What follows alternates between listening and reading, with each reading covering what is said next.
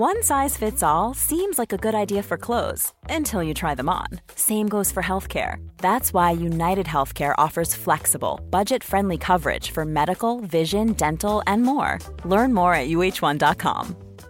This is Paige, the co-host of Giggly Squad, and I want to tell you about a company that I've been loving, Olive and June. Olive and June gives you everything that you need for a salon quality manicure in one box. And if you break it down, it really comes out to $2 a manicure, which is absolutely insane. It's also so easy to get salon worthy nails at home with Olive and June. The difference between how your nails used to look when you did them yourself and now with the Mani system is a complete game changer. The best thing about Olive and June too is it's a quick dry. Dries in about one minute, lasts for five days, and full coverage in up to one to two coats. Visit oliveandjune.com slash perfectmani20 for 20% off your first system. That's oliveandjune.com slash perfectmani20 for 20% off your first system. Whose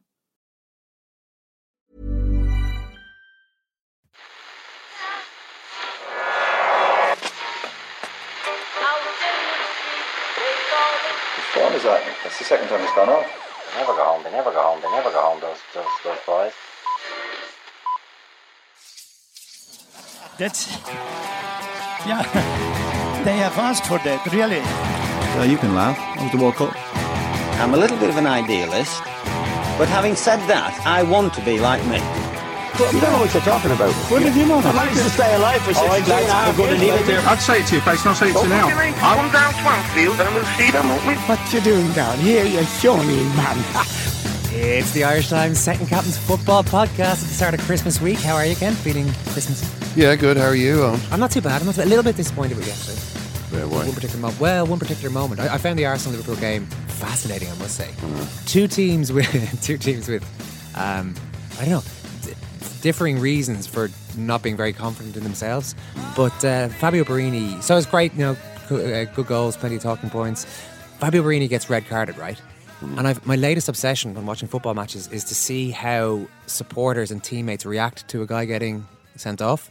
Uh, this has started again because I finally got around to watching that Zinedine Zidane movie Oh, yeah. uh, about seven years after it actually came out. If people remember this, uh, Zidane, a 21st century portrait where he's followed around by. It's a very artsy. It's a very artsy movie. It's a very boring movie. It's uh, well, it has its moments, Ken, but you do have to watch through an entire, uh, essentially an entire match that Real Madrid were playing against Villarreal, just following Zidane and his movements around.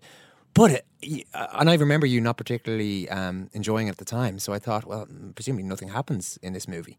It's just a quiet game for Zinedine Zidane. Little realizing he goes absolutely crazy, and the, the mad switch in his head flicks at some point, and he gets sent off. Right for ah, I can't remember. It was, it was pretty deserved anyway. He, he uh, got involved in a couple of altercations, gets red carded all the players come over to him. Raul comes over to him, starts hugging him, almost apologising that on behalf of the referee that the great Zidane gets sent off.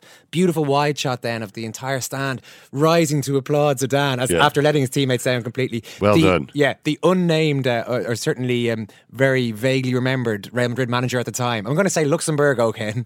One of these managers who was there for a year is also applauding him, shaking his hand as he's going off. I think this is crazy. And a couple of days after watching that, there was a BT Sport game was on uh, one of the games they were covering.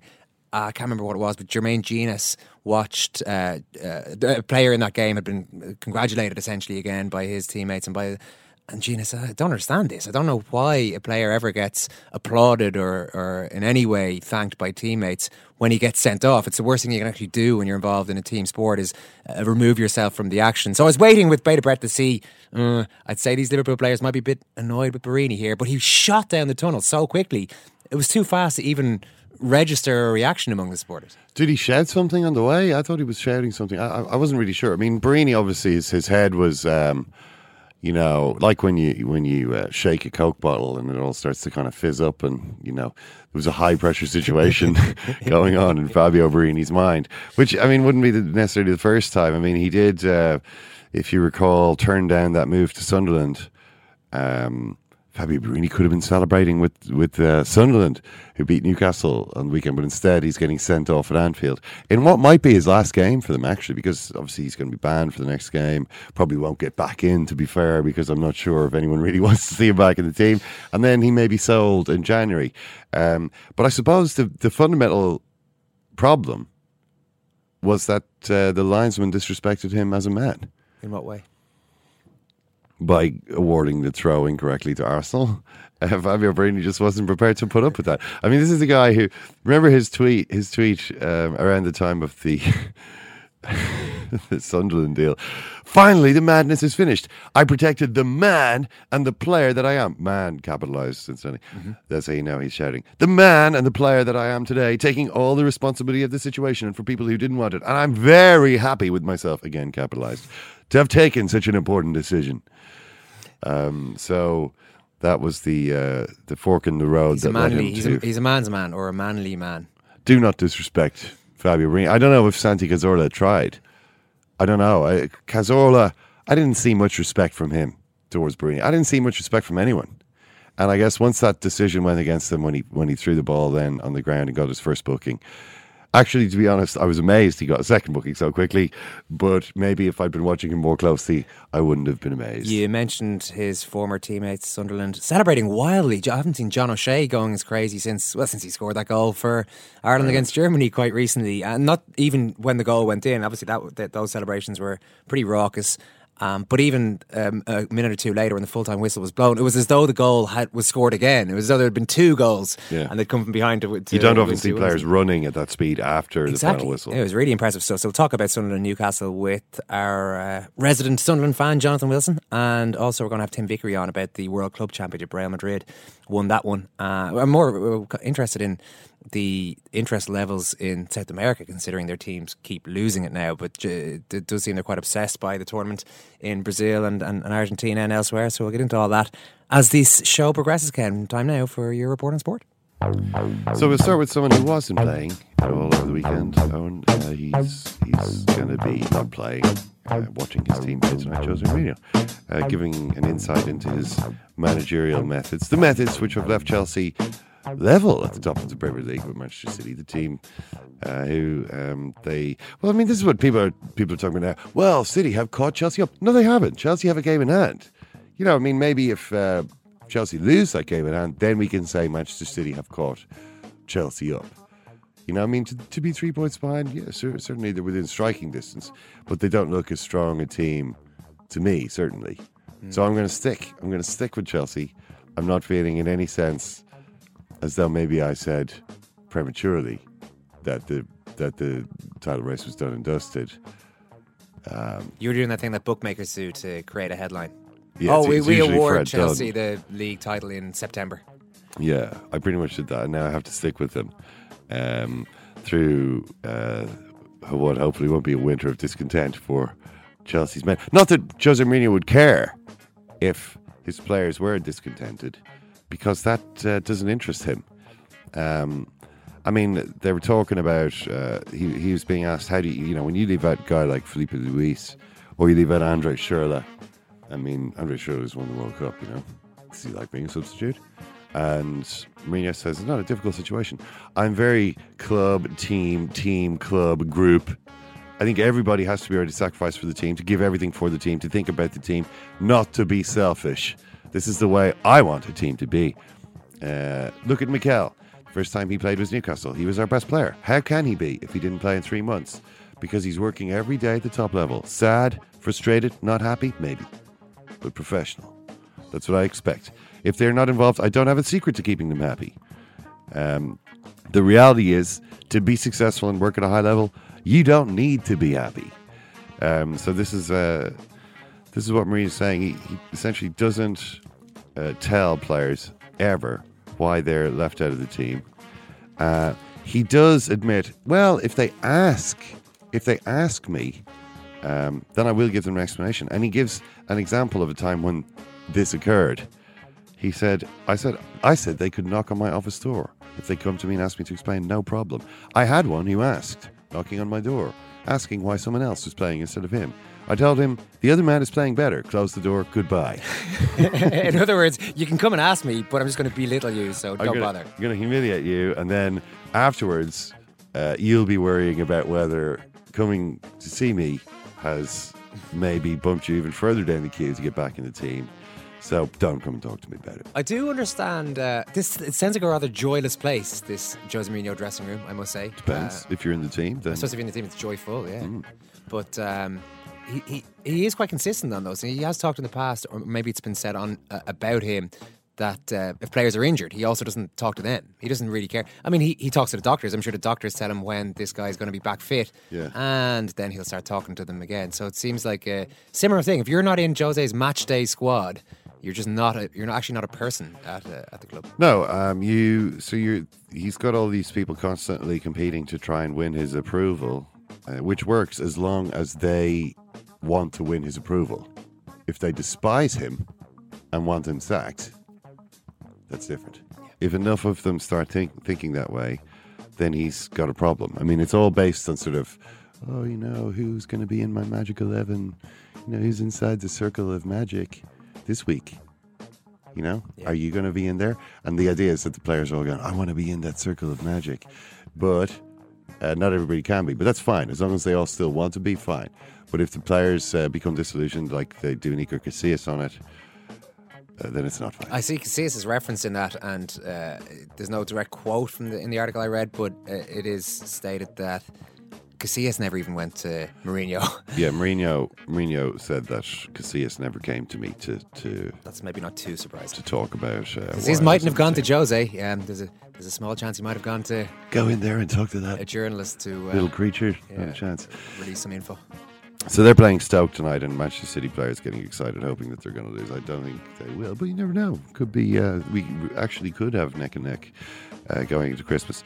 Uh, Manchester United have lost a little bit of ground over the weekend. Uh, we had been talking about them, you know, putting together this great run of six wins, and it's over now. Um, still unbeaten. Uh, Van Gaal telling the journalists, "Look, we've won seven consecutive matches." Um, giving the journalists to say, "Well, actually, you've only won six in a row." Um, Van Gaal, uh, a rare, a rare error from Manchester United's Dutch master, uh, who criticised his players a little bit, um, talking about how you know we kept the ball a lot better. Remember, he was complaining about the Liverpool game than giving the ball away all the time. But we didn't create so much because we're not looking to the forwards. That's why I changed Fletcher with, for Carrick at halftime because I know he's more of a passer to the forwards. But it wasn't good enough to get a victory here. We weren't creative enough. Um, the goal scored by Radamel Falcao, but again another kind of quiet game for him. And to be honest, it doesn't really look as though it's going to really work out, is it? I mean, I don't know. Should we kind of only now expect Falcao to start to produce his his best form? I mean, his cruciate injury was only about a year ago. Maybe it would be unreasonable to expect him to be at a higher level than he now is. I mean, it was a nice header. It showed his neck muscles remain unaffected by his his layoff. But you know, to kind of almost slightly hanging back in the air, but still managing to get over the top of the ball with the neck and forehead to uh, kind of welly it in. He still looks skull. like uh, slight uh, Nat Lofthouse style again.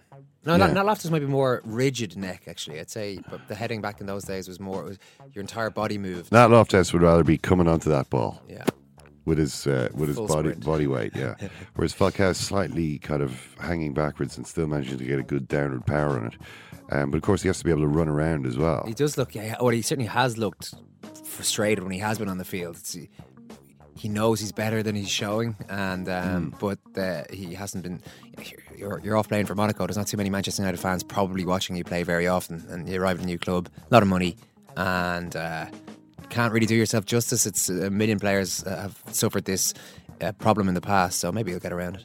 Yeah, um, he he does look excited enough to score at least. So his, his goal celebrations are uh, are still top. Um, just on that Liverpool Arsenal game, there was a moment when when Skrtel got that cut in the head. Do you remember this? Yeah. Giroud and uh, Gary Neville said, "Is he wearing blades or studs?"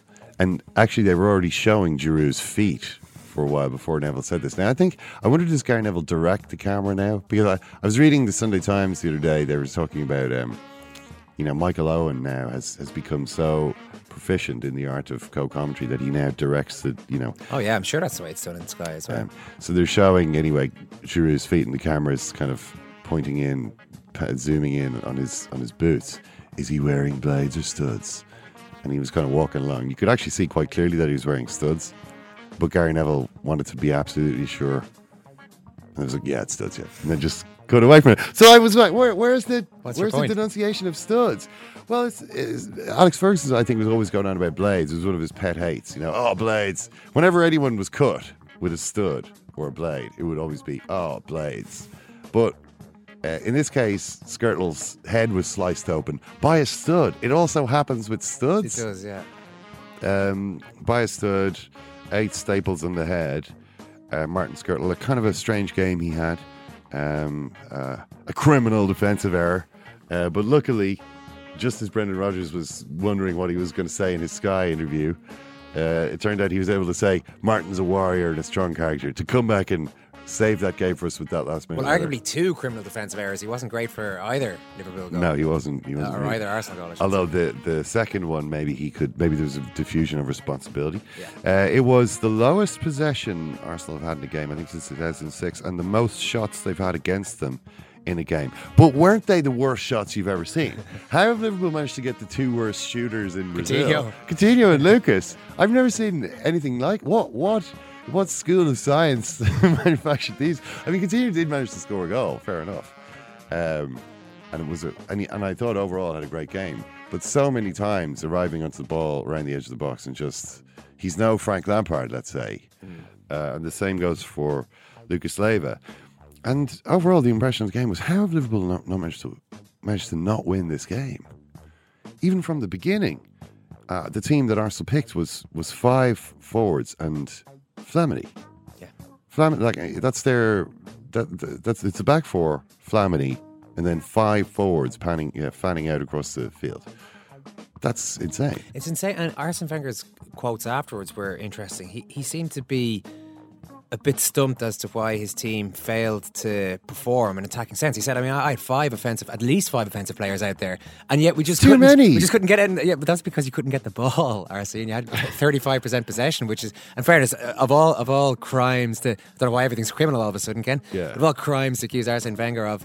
Uh, failure to keep possession of the ball usually isn't one of them, but Yeah. I don't know what I don't know what he was up to yesterday. Well, he said, I mean, it's, it doesn't make any sense. He says, we had problems to get our game flowing. We didn't have enough possession in the game. Okay, so he's at least recognized the problem. In the first half, I felt it was down to tactical and psychological reasons. Maybe there were bad memories from last season, that played a part.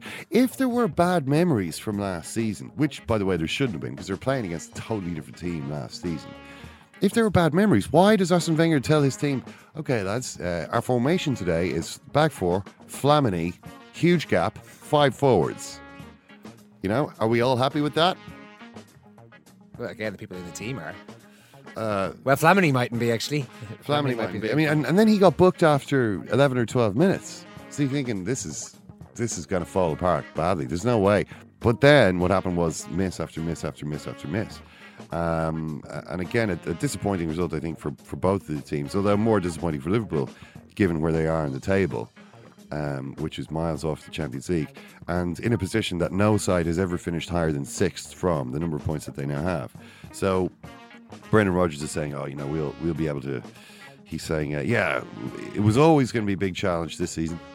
Uh, of course, we have to make up points over the next part of the season, but it's a group that can go on a good run. Last season, we won 11 games in a row. Do that again, and we can move up the table very quickly. That is true. That's true. There's no doubt about that. But the best Brendan Rodgers quotes, I think, from the weekend. I don't want to go on about Brendan Rodgers, but it's just that there's no, you can't ignore this man. You just can't ignore him. He's just he commands the attention, and he commanded the attention because, as we know, Liverpool beat Bournemouth last week. Now Bournemouth are going very well in the in the championship. I think they won six one or six 0 on the weekend. Um, you know, top of the championship. Um, decent side, probably better than you know some of the sides at the bottom of the Premier League. Um, not a bad win, Liverpool. A losable game. At the same time, it is only Bournemouth. So when uh, Bre- Brendan Rodgers came in and was um, sort of uh, quite uh, uncharacteristically, you know, chin jutty and that sort of thing with the with the media before this Arsenal game, um, and he and he came out with this stuff. He says. Um, we talking about the performance against Bolton. Yeah, we had that ability when you've got the players to play in the way we want to work. You see the issues and the problems we can cause opponents. We had that ability to break forward with speed in the counter attack for probably the first time this season. That was clear. That tactical element is critical to how we work. The other night, it's a British coach playing 3 4 3, so he's probably thrown the team together. oh, he's played seven midfielders. If it was a foreign coach, it would probably have been seen as a wonderful tactical idea of playing the game. Sterling playing through the middle, what is he doing? Markovic out wide, but that's the key for us, trying to get the players in position who can make us effective. So, Brendan, if he was called Roger Deitchy, then maybe he would uh, he would start getting the credit. I mean, I'm not quite sure how much credit he thinks he should have, given that he is currently he has uh, what was Mourinho's uh, phrase? Zero tituli, no trophies, zero tituli. This was his uh, his derisive phrase for coaches in Serie A who criticised him. They have no zero trophies. Brendan, Ro- Brendan Rodgers has zero trophies with one exception. He's the manager of the year. He's the manager of the year the overall manager of the year in England, mm-hmm. despite winning nothing. Now, how much credit does he think he should have? Does he think she, he should be the manager of the month every month? I don't, I don't really understand. Well, he's still got, yeah, he's still got a couple of those gongs to go before he reaches Joe ears. Didn't Joe Kinnear claim he was a three-time manager of the year? That's uh, true. People weren't quite sure if that was the, the case necessarily. Sepp Blatter, Ken, is clinging on to his position. I say clinging on. He, he will be he'll be remaining there until he wants to vacate. Well, who knows? I mean, uh, who knows about that? Because at the moment, um, obviously, it looks as though he is going to go and, and, win a fifth term, and uh, and that's the way that it's all going to be. Uh, and he's declared his intention to run for the presidency. The giant, the deadline for uh, candidates, uh, and the only other candidate so far is Jerome Champagne, who we interviewed a few months back. Mm-hmm. Um, and I don't think that Jerome Champagne is going to beat Sepp Blatter if they if they're the only two candidates. I'm pretty sure that he won't. But what if Blatter was to pull out before that date? Would that help to solve some of FIFA's problems? Seems to be some. There are some kind of uh, sources suggest that within FIFA, a lot of people are kind of going, well. Sepp, I know you. You actually, it's clear by now that you really enjoy this. you actually enjoy uh, being the the leader of this uh, so-called disgraced organization uh, and sort of uh, you enjoy the frustration of your uh, critics and enemies who can't lay glove on you, uh, and you kind of get a kick out of that and giving the World Cup to, to Russia and Qatar or whatever. But actually, some of us are, are feeling a little embarrassed by it, and also some of us have our own political ambitions, and we, we think this might be a good way to get rid of you. Uh, that there are discussions going on within FIFA as to whether Sepp Blatter really is going to do that to the organization, whether he's really going to put himself out there again for a fifth time, or whether maybe it might be time to stand aside he, and uh, let somebody with a clean slate take over. Didn't he tell Platini last time that he was going to step aside, leave he, the way clear? He did, but um, I don't know if he cares too much about the uh, the, the others within the organisation again. But we'll uh, wrap up your report on sport with that. A flame hair, flame hair, flame thrower of truth, Mr. Ken Early. Mr. Ken Early. Mr. Kennedy. Every so often, I'm on the bus and I suddenly turn around and bite someone. John Hayes, I'm talking about, on yeah. John Hayes. Now, I always thought that was ridiculous. He had won the victory over himself. He loved Brendan Rodgers. That's where it goes from. Thanks a lot, Pepe. Fair to say anybody could have managed those guys? No, of course not. Let me show you right now for you give it up.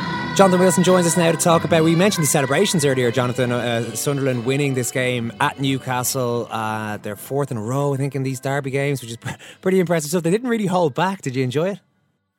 Yeah, I mean, I think derbies sort of take on increased significance when the two teams have very little else to play for. Um, that you're not going to win a league, you're probably not going to win a cup, but what you can do is be the best team in, in your region.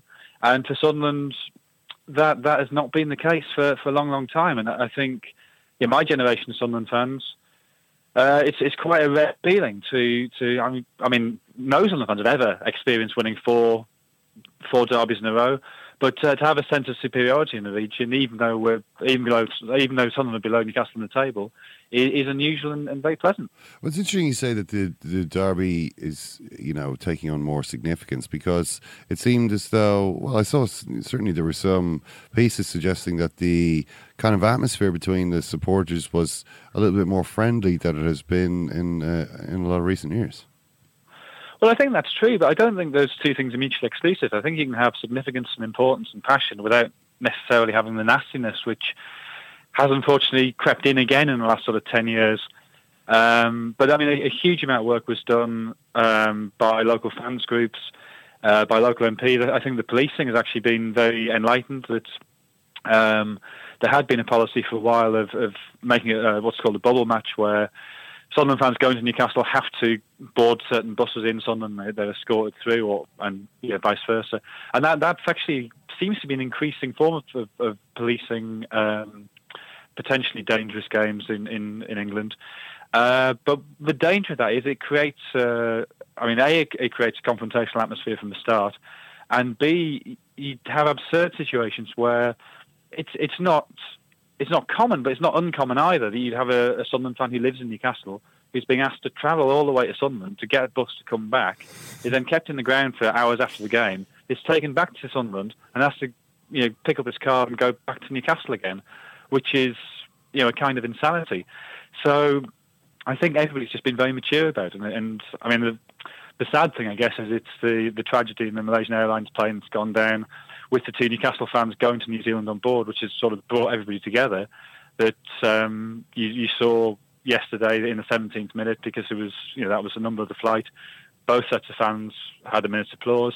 And then the 33rd minute, because Sunderland fans had raised £33,000 for charity for those two two fans, um, the Newcastle fans applauded Sunderland fans. And then, rather beautifully, as soon as the 33rd minute over, it was, it was over, there was a chorus of, you know, if, if, you hate something, clap your hands, which is as it should be. Yeah, I thought I thought I picked that up. All right, I wasn't, I wasn't quite sure uh, if that if that was the case, but I was struck by that as well, Jonathan. Just uh, how together they seem they seem to be on that. I mean, you might say, well, it's just common decency for Sunderland fans to join in the applause, but I mean, it hasn't always. I mean, we know between with other clubs in England that that tragedies aren't necessarily uh, forces for for unification between clubs. In fact, they can often be used as another stick to beat the other ones with.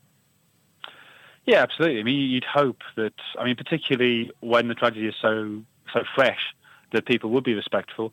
Uh, I think this has actually gone significantly beyond respect. I think this was. Um, you know, it was, it was sort of it, was a recognition of, you know, this could easily have been us. It wasn't because they were Newcastle fans this happened. It was fans going to watch their team abroad, and, and you know, going to New Zealand is an awful long way to go for some pre-season friendly games, uh, and and you know a, a general sense of respect and, and a, and a, and a uh, sort of yeah a recognition that this could happen to any one of us, and so we you know, we should should acknowledge that and acknowledge our together our togetherness partly in football and partly in the northeast. Uh, I mean, the goal with which Sunderland won the game was a brilliant goal. I mean, so many kind of moments of, of drama in the move when it could have gone either way, and then that sort of half second pause before Adam Johnson smashes the ball in. Um, it turns out that Adam Johnson may not have been on the field at the time if Gus Poyet had. Um, well, essentially, Gus Poyet seems uh, seems to be managing, judging by what he said after the match um, he's kind of managing by using the force rather than thinking out, okay, what what does the team actually need? The, the, quote from him is, I have to be honest, I was going to take Adam off, but for some reason I didn't, and he went on to score the winning goal. We had his number ready on the board for it to go up. Then I said to my bench, no, make it number 10. Make it Connor Wickham instead. well, they were both missing plenty of chances, so it had, had, to be one of them. Do you, do you think that's a bit a bit strange? Because Poyet is kind of standing there about to make a substitution, and literally he has no idea who, who it is that he's gonna that he's going to take off. Well, I mean, I, I guess the, the counter argument is that they, they were two players fulfilling similar roles. They were the two the two wide men in the four three three. Uh, he knows he wants to bring on Buckley to add a bit more energy, uh, somebody who's going to drop a bit deeper. Uh, so you take off one of those two, Buckley can play on either side. They, you know, they can swap over. Um, and Johnson had that chance just before. I, th- I, think Johnson had the chance where he just um, he turned inside Coloccini, and he, he, he just failed to wrap his foot around the ball sufficiently, and he sort of poked it wide. He totally and forgot to bend was, the ball. It was one of those ones, Jonathan, where you're supposed to curl. You can see exactly what he's trying to do, but he forgot about the bit where you actually need to just curl it inside the post, and it just sort of tri- dribbled off, which looked bizarre. Yeah, exactly. So at that moment, and I, I guess it, it, was, it was right then that, the Buckley was sort of on the touchline, getting ready to come on. So I, I, I, I would imagine that moment sort of persuaded Poyet that actually maybe Johnson is is the biggest threat at the moment. That uh, maybe Wickham's run himself out of this, and Johnson's um, greater technical ability on the break may be more useful. So if you want to rationalise it, I guess that that is the thought process. Um, but yeah, it seems to have been a, a fairly fortuitous yeah, last minute change of mind. But yeah, instinct. What what does instinct come from? Instinct often comes from from knowledge. It's a way of sort of accessing information you have in, a, in a, an efficient and rapid way. If you believe the Malcolm Gladwell book. We haven't um, we haven't really had a chance to talk to you, Jonathan, about Alan Pardew and the bizarre season that he's been having. I mean, different explanations have been advanced for this. You know, one is that Pardew has, has kind of um, you know, managed to to to finally recognise wh- what the team is among this sort of hodgepodge of a squad that he has, and actually he's he's done a really good job. Another is you know that he's he's got some kind of a deal with the devil. Um, nobody really knows exactly how to explain it. But Newcastle's results do look really random. Is the lesson here that, in fact, Alan Pardew doesn't matter at all, and it's just a convenient pinata for for us to talk about, uh, to refer to Newcastle's results? In fact, he's got about as much influence on what's happening as any of the other uh, Newcastle supporters in that stadium. Well, well, Barney Ronay has a theory, doesn't he, that, that managers only exist as a sort of as sort of a deflection shield that, that sort of they, they, were invented by boards in the 1920s so that rather than the fans turning on the board they could turn on this man who had to stand on the touchline. His job was to sort of take all the grief. And Pardew seems to do that exceptionally well. Um, I mean you say random but I mean the, the, actually the, the, pattern of this season is remarkably similar to last season that a sort of slightly iffy start. They beat Chelsea. Pardew wins manager month in November and then everything goes horribly wrong again. And it seems to be following uh, following that pattern. Uh, I, I, guess you, you might argue that something in their pre-season means they peak in November. I, I, I don't know. Um, my, my, suspicion is that I mean, yeah, it's, it's a little bit like I, I, felt towards the end of last season when Sunderland suddenly had that run when they got the 13 points in five games and they started beating Chelsea away, Manchester United away, and Poyet is massively praised. And well, he just won all his games in one block at the end of the season, and you can, you know, if you were somebody who sees only stats in football, you would say, okay, that Sunderland team was programmed to get an average of one point per game over the season, and that is exactly what they ended up with. It's just they they, they clumped those points together. That doesn't make Poyet a great manager; it makes him, yeah, the adequate manager for getting one point per game. This season, before Sunday, Sunderland had exactly one point per game. It's just they got them all in, almost all in draws it was less dramatic, and therefore there was less focus on Poyet. And perhaps it's the same with Pardew. This is just a squad which, because of its money and because of his abilities, will get you know whatever it is, 1.2 points per game, and that's roughly what they're what they're getting. It's just that they they had that clump in November again for whatever reason. Yeah, happy days for Sunderland. Happy days at least against Newcastle. Anyway, uh, Jonathan, great to talk to you. Thanks. Well, they're the only ones that matter. So yeah. just keep playing them every week. thanks a million. Great stuff. Cheers. Thanks. What do you think of that theory advanced by Barney Ronay, Ken, of the manager being invented in the 1920s by uh, by club club chairman and club boards just to deflect some of the anger of the fans? Yeah, it's uh, I can I can see the the point. I mean, there is the there are the see the fans don't want to turn on the players because they like the players. They would kind of want to be the players. But the manager is a kind of a halfway house. You know, the manager. Um, I mean, maybe the boards then regretted that you know it was kind of they created this uh, monster uh, the managers became very powerful in the 60s and 70s. Right up until about Brian Clough, the, the boards were still reasonably happy. They had a bit of, they had a bit of control over Stan Cullis, Ken, a little mm. bit, you know, these kind of characters. Well, Matt Busby, Bill Shankly, they were they were kind oh, of. Uh, true, yeah. Well, I suppose they even even still they were more or less kept put in their place a lot by the boards. There's still a lot of answering to the boards from those managers. Yeah. At the very least, they had to answer to them, and possibly were bossed around a little bit. By maybe maybe maybe Busby was one of the first ones to you don't know. Maybe Herbert Chapman, Ken, for all we know, was telling the Herbie board at Highbury what's what. how to don't tell me how to pick my team. Yeah. Um, very, very, very posh. Uh, whatever Hill Wood was in charge of uh, Arsenal back in those days. Now, Real Madrid won the Club World Cup over the weekend, beating San Lorenzo Club World Championship uh, 2 uh, 0. Uh, this was, it has been a huge deal in South America. We're joined by Tim Vickery to talk about this. Over the years, Tim, it's been a huge deal, but in the last eight finals, there have been seven European winners, only four goals scored by the South Americans. Uh, in those games, Ken tells me, which is a pretty damning statistic. Has the interest there begun to take a hit? No, not at all. Um, in fact, uh, you, you've you've put your your finger right on the problem of this tournament, which is the huge imbalance these days between football in Europe and not just South America, but the rest of the world. Um, and in a way, this imbalance only makes the South Americans want the, the, the trophy even more. You know, the uh, the, the whole thing from the South American point of view is the idea of having a crack at those rich, glamorous cousins, the winners of the Champions League from the other side of the Atlantic. And now that they're even more richer and even more glamorous, that just increases the desire to try and put one over them. Um, even though I think the only way that the South Americans can win these days is uh, is by scoring a goal on a breakout and then just praying for the final whistle, um, which is a huge problem, I think in order in, in, terms of selling this this tournament to, to the European audience because what we'd love to see is two well matched sides going at each other, um, but it's difficult to see how that can happen. The imbalance that you're talking about, Tim, though, is something which is only the case off the field because, although you could say that there is an imbalance also on the field, and it's decidedly in favour of South America. I mean, this has been a team which has uh, kind of emerged certainly a lot of people have been talking about it this season, is the, the obvious superiority of strikers from South America um, to to European strikers. I think Arsene Wenger, uh, talking about this recently, said we actually don't produce strikers in Europe anymore. Um, not when you you know when you see Aguero, uh, you see Alexis Sanchez, Diego Costa, uh, Luis Suarez's absence almost is is the is a, one of the dominant strikers in the Premier League. What is it? Uh, what do you think is going on here? Why is is this simply coincidence, or um, or or is there something that's happening over there that just isn't happening here?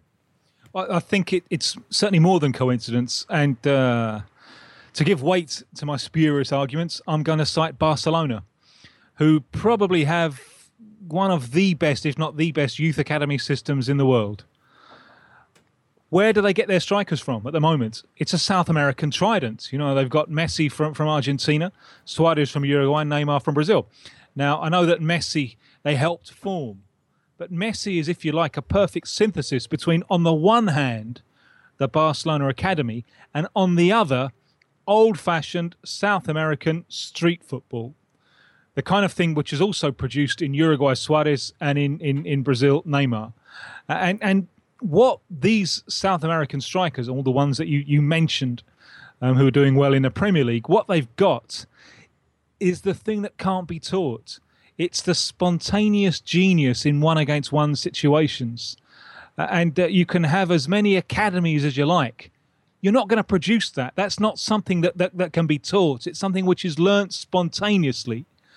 Uh, and there are problems in South America with urban violence and real estate speculation eating up a lot of the space that has been used historically for for informal street park wasteland football. But i still think you get that kind of football far more in south america than you do in europe. And that to my mind is the key to the creation of these players who are capable of doing the unexpected. It it, it, it, kind of operates on on an instinctive level, on that level that can't be taught, which is developed spontaneously from a very early age in informal football. Yeah, I mean Dennis Bergkamp um, obviously now works at Ajax and uh, for a long time was in charge of their academy and still holds up Luis Suarez as the example of the player that he's trying to create there. Uh, and he says it's just impossible. Uh, you know, these uh, the kids uh, who are coming to the academy in Amsterdam, um, in Bergkamp's opinion, have everything kind of figured out for them in advance. That they, that they don't sort of have to think. They don't have to think for themselves, which he reckons is how uh, you know doing this at an early age is what makes. Um, is is what brings the kind of creativity that Suarez is bringing to the game. That in fact, if the environment is too structured, it's too kind of safe, in a way. I mean, everyone wants their kids to be safe, but if it's too safe, you're just going to end up with a lot of boring, do the obvious football players. I would agree with that 100%. I mean, the uh, the abilities shown by these South American strikers is, is almost a metaphor for the abilities that the poor kid born on the wrong side of the tracks on this side of the Atlantic, the ability that he needs to survive, that little bit of sharpness. Um, I was back in England uh, two or three months ago, uh, and in discussions with the, the, the PFA, the, the, the, the, Players Association, who are looking into youth development and, and trying to compare it with, with the South American school and so on. And there, there are one or two teams in England nowadays who, as a part of, of the development of their players, are artificially trying to put in difficulty and unpredictability. For example, the game will be tomorrow at three o'clock in the afternoon find your own way there. We're not going to take you there. You find your own way there. You know, little things like that to try and make it less structured because I think they've come to exactly the conclusion that Dennis Bergkamp has come to that if everything is structured, you don't produce the little bit of individual spontaneous genius which, especially in one against one situations, tips the balance on the football field. Oh yeah, I don't know though, Tim. I mean, I was watching these two philosophies come face to face in the in the World Cup in Brazil, as you were in the semi final there, and it looked like the very well organised, um, very mollycoddled German team kicked the head out of the off the cuff Brazilians. Well, Brazilian football uh, on a, on a kind of macro level has, has, has changed direction over the last 30, 30 or, or, or 40 years. Um, and they still create the, uh, and the, the the team that they put out. All right, it didn't have Neymar, but there are people there like Willian, talented uh, uh, one against one uh, players. What they don't have anymore is the central midfielder who thinks the game. Um, you know, you, you think of the greatness of Brazilian football and how much it was it was forged around possession of the ball in centre of midfield. Um, the likes of, of Zito and Didi when they won the World Cup in 58 and 62, Clodoaldo and Gerson in 70, even Falcao and Cerezo when uh, they played so so wonderfully in, in 82. That's the kind of player that they've forgotten how to produce. I mean, the great Tostão from the 1970 team, probably the wisest person ever to represent Brazil, he's saying, look, you know, we haven't created a single world class midfielder, central midfielder in more than 20 years. Now, that's the kind of footballer that you can create but they haven't wanted to create that kind of footballer because they haven't wanted to play that kind of game. It's it's a philosophical decision that they took, um, thinking that you can't play modern uh, uh, in the modern age. The physical development of the game means that you can't play possession football. So all we're going to do is fill our middle our midfield with cloggers. We're going to break quickly and win the game on uh, counterattacks and set pieces.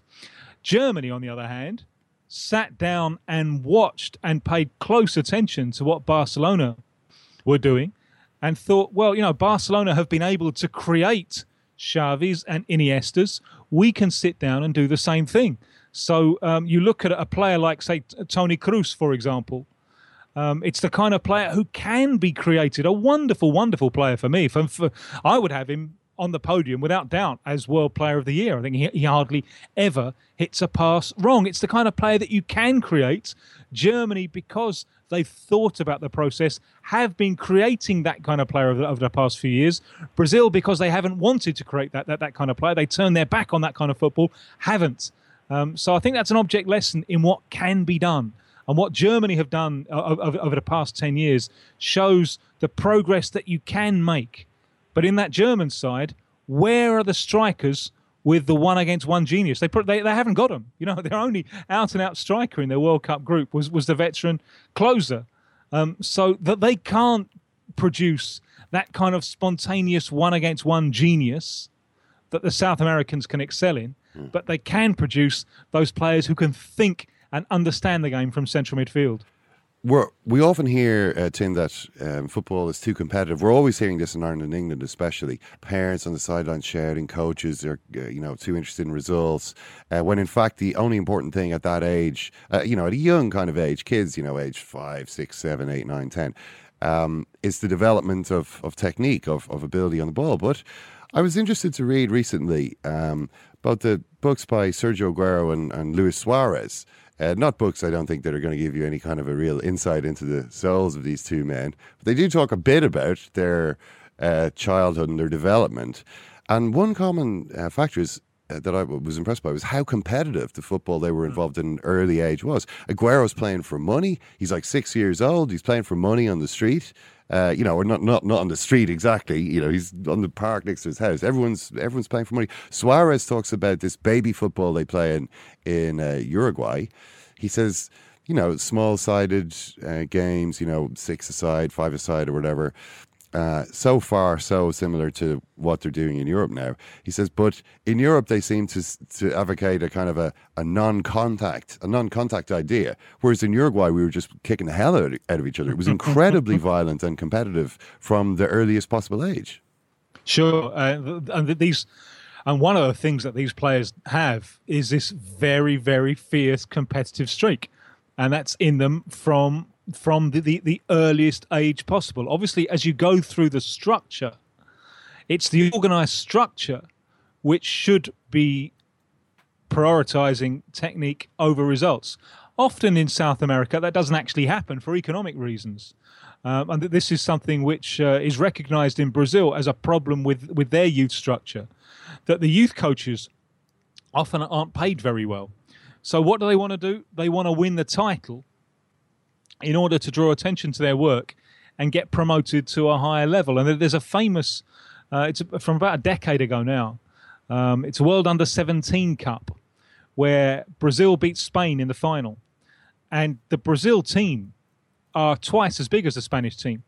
It's a Spanish team which produced, among others, Cesc Fabregas, an example of, of, of the kind of midfield thinker, the fellow who can pass the ball from central midfield, the, the, the kind of player that, that, that we're talking about. Now, Spain played most of the football that day and lost 1 0 to a goal scrambled in from a set piece against opponents who were far bigger. Of that Brazil side who won that under 17 World Cup, not one, I, I don't think I don't, there, there have been any who've come anywhere near establishing a senior international career. The Spanish side, I think that side had Fabregas, Silva, and a number of others who've come through. So I remember the, the Spanish coach after the game saying, We were the Brazilians on the field. Spain won that tournament, even though the final result says, you know, Brazil won, Spain nil in the final. The only aim of youth football is to produce players for the senior side. If you haven't done that, you've failed. But the Brazilian coach, he would have thought at the time that he succeeded because he's put a title on his CV and therefore he's got himself a little bit higher up the food chain. So these economic pressures, there's no doubt about it. They are they are a problem for for youth youth, youth development. And ideally, I think this uh, this kind of youth development thing is all is all about striking a balance. You you you want at some point you want the, the competitive element to be part, but it, it, it should always be subsidiary to the idea of, of long term development. And Barcelona, for example, I mean, I, I saw uh, two or three years back the head of Barcelona's youth development come and give a lecture to Brazilian coaches. And he said, right from the start, all the way to Barcelona's B team, which plays in the Spanish second division, we are not bothered by results. It is not our priority. Our priority is to develop players. And for a Brazilian audience of coaches, that was quite hard. You know, and the, the, the fellow who was at that time the coach of, of Brazil's senior side, Mano Menezes, he got up and he said, This is great, but here in Brazil, we can't be like that. We have to be obsessed with results at every, at every level. It, it's, it's, it's part of, of our makeup.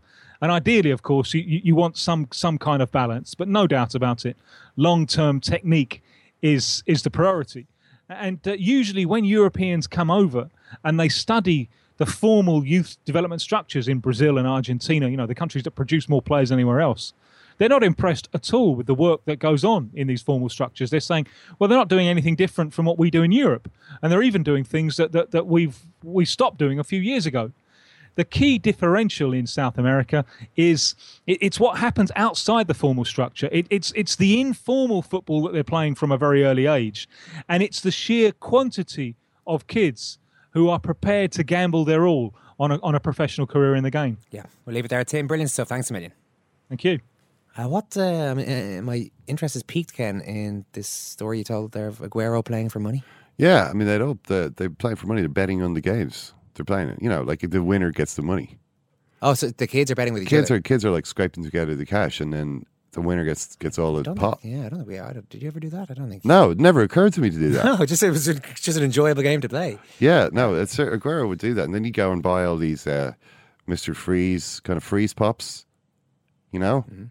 He'd like stand there, suck down a few of these, and then that had given me the energy to play for another seven or eight Imagine hours. how good Sergio Aguero was when he was even oh, eight or nine, considering he's playing senior football at 15. yeah. Well, in fairness, Sergio Aguero playing senior football at 15, I have to say, um, I think there may have been a marketing element involved in that decision. It's not as though he states that explicitly anywhere, but the fact is, younger than Maradona, younger than Pele, younger than any of the, younger than Romario, younger than any of these guys to make his debut. That's when you hear something like that. All the clubs in Europe are going is this guy any good? Have, do we know anything about this guy? You know what I mean? I mean, I'm not saying Aguero is obviously brilliant. Um, it's not as though, but I mean, when he, he played at 15 and then he didn't play again for ages. Yeah. You know what I mean? Uh, he eventually sort of, in fairness, he, he was, he left Independiente before he was 18, I think.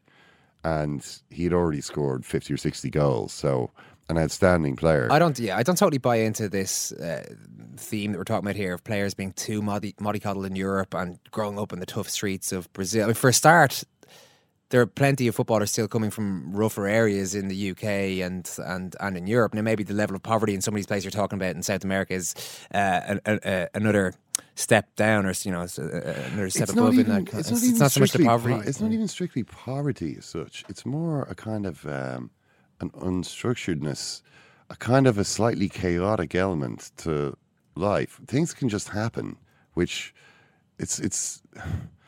How do I describe it? It's if you're, I mean, people just don't necessarily. You you would have to have your wits about you. Let's say in a way that you don't really need in Europe. You got to go around in Europe. People sort of behave a certain way. You know, um, people form queues for stuff. You know, it's just like there's just a sort of a, a basic structuredness to life, which takes a lot of the thinking out of it. Hmm. It's not that way in South America at least not the bits of South America that I was in. It's a lot more, you know, people can do, you know, if they want to, if the bar wants to stay open all night, they'll, you know, they'll absolutely do that. But how know? does all this lead to better strikers? I mean, I mentioned that I mentioned that Germany Brazil game, and I saw Fred playing for one team, and I, I take the point that Tim raises there that uh, Thomas Muller, he didn't mention Muller by name, but that uh, Klose was the only genuine striker in the German team. Hmm. But they have got Thomas Muller there, who's going to obliterate Miroslav Klose's all-time record, even Yeah. though he's not a, a stereotypical number nine. No, he's not a number nine, and he's not a one-on-one player. He's a team player who scores lots of goals. I don't know. Maybe they've just evolved to a, you know, th- this this idea of. I mean, Aguero against Bayern Munich was this the confrontation of these two. Admittedly, Bayern down to ten, but you know, Aguero's single Aguero's single-handedly destroying Bayern Munich was. I have to say, a beautiful thing to watch. I don't know. It's just maybe it's harder to warm to this kind of uh, Borg-like team that Bayern Munich are. You know, this kind of um, almost like a super intelligent organism. You know, when you see a little guy like Aguero come along and just uh, beat them by himself, uh, there's something. Your first um, first reference to the Borg all year, Ken, and it's taking Oh, you till the to end get- of December. There, Get, Just get in the very end there. Thanks, Ken. Thanks, Alan. Thanks very much for listening. Uh, do have a listen to our other uh, show out there today, and uh, we will be chatting to you plenty over Christmas as well. But we will bring, be bringing you some of the some of the best bits from the year, and also um, plenty of uh, plenty of live stuff, plenty of updates as the Christmas program, um, particularly the Christmas football program, progresses. So we'll chat to you during those shows. Take care. Bye.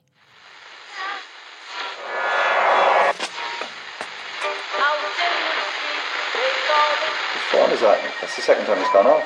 They never go home. They never go home. They never go home. Those those those boys.